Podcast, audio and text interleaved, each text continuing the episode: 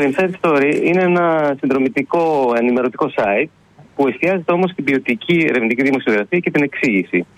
Η διαφορά από τα μαζικά site που βλέπουμε συνήθως στο ίντερνετ στην Ελλάδα είναι ότι είναι μεγάλα τα άρθρα, δηλαδή ουσιαστικά εστιάζεται σε να εξηγήσει στον κόσμο τι ακριβώς συμβαίνει, να πιάσει ένα θέμα που να το πιάσει στην αρχή και να το φτάσει μέχρι το τέλος του.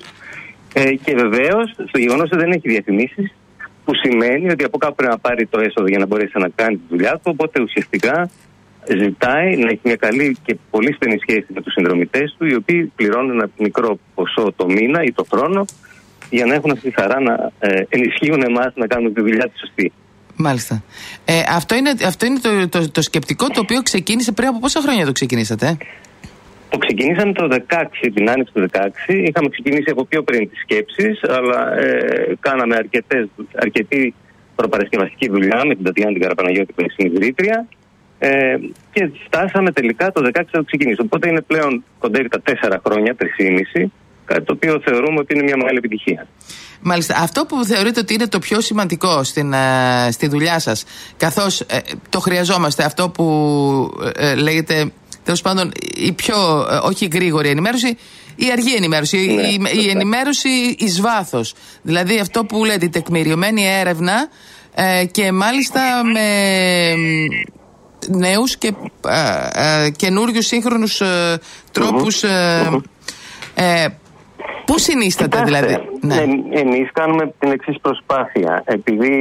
Επειδή έχουμε την υποτέλεια να μην χρειαζόμαστε τα κλικς που χρειάζεται κάποιος για να πάρει λεφτά από τη διαφήμιση, ας πούμε, μπορούμε να εστιαζόμαστε μόνο στον αναγνώστη μας. Μάλιστα. Αυτό σημαίνει ότι μπορούμε να κάνουμε, να μην κυνηγάμε την επικαιρότητα και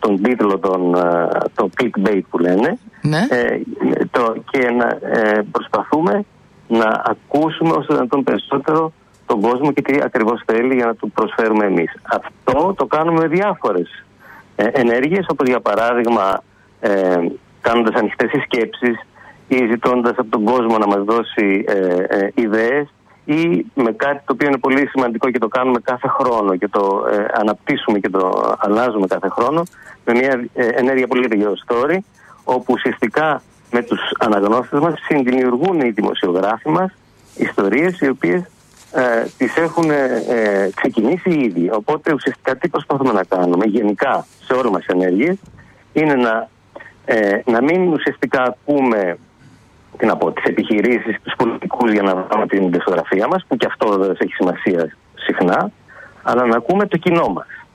Αυτή είναι η βασική μας διαφορά. Είναι σημαντικό. Και αυτή είναι η προσπάθειά μας, δηλαδή. Μάλιστα. Αυτό γίνεται βέβαια στην Αθήνα. Στη Θεσσαλονίκη έχετε πυρήνα, δηλαδή, ή θα φτιάξετε, σκέφτεστε?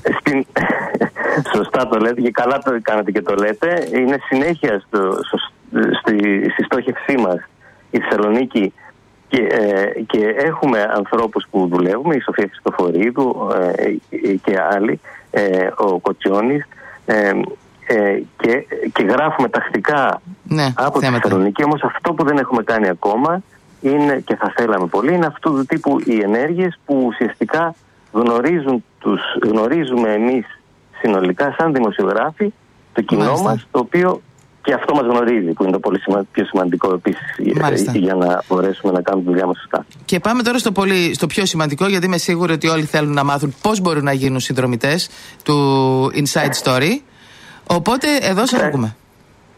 Ναι, εδώ είναι κάτι πολύ εύκολο. Πας στο insidestory.gr /subscribe και συμπληρώνεις τις στοιχεία σου. Είναι πολύ απλή διαδικασία. Δεν ζητάμε μόνο τα απολύτως απαραίτητα στοιχεία, τα προσωπικά, γιατί δεν θέλουμε, η φιλοσοφία μας είναι ότι δεν θέλουμε πρακτικά να ζητάμε, να παίρνουμε στοιχεία από τον ίδιο τον αναγνώστη.